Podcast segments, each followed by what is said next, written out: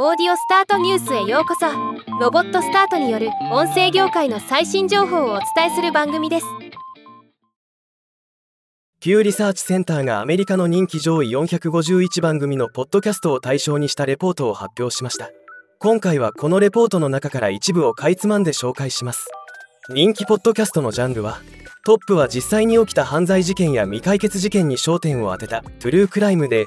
24%と圧倒的な人気ジャンルとなっています。あとは様々なジャンルに分散している傾向ですが複数のトピックを扱う番組も20%もあります。トゥルークライム番組は日本ではまだ番組が多くないのが現状ですが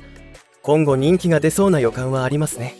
人気ポッドキャストのうちニュースや時事問題に特化しているものは15%はニュースに焦点を当てており18%は報道機関と提携していることが分かりました。これは日本でもこんな傾向を感じさせる結果だと思います。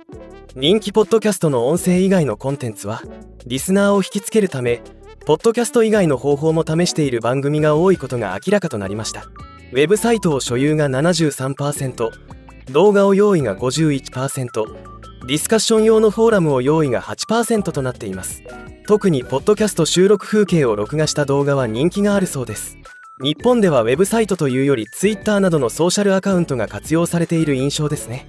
人気ポッドキャストの配信状況はほとんどが主要配信プラットフォームで利用できるようにしているのは納得の結果です。興味深いのは8%が1つのプラットフォームで独占配信されていることです。日本ではまだここまで独占配信の番組は多くないように思いますね。人気ポッドキャストのホストの人数はホスト1名の番組が多く58%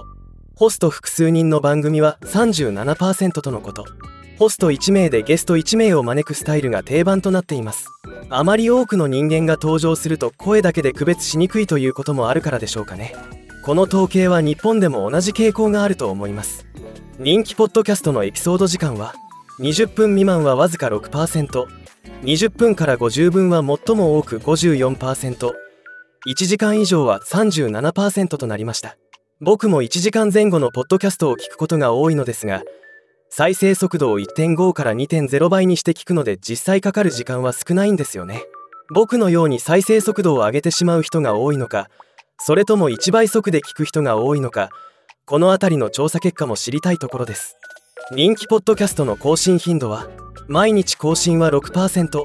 週に1回以上エピソードを公開が過半数を超えています。人気ポッドキャストを対象にしていることもありかなり更新頻度は高い傾向が見られますね。日本でも週1配信のものが多いように思います。また参考になる資料があれば紹介していきますのでお楽しみに。ではまた。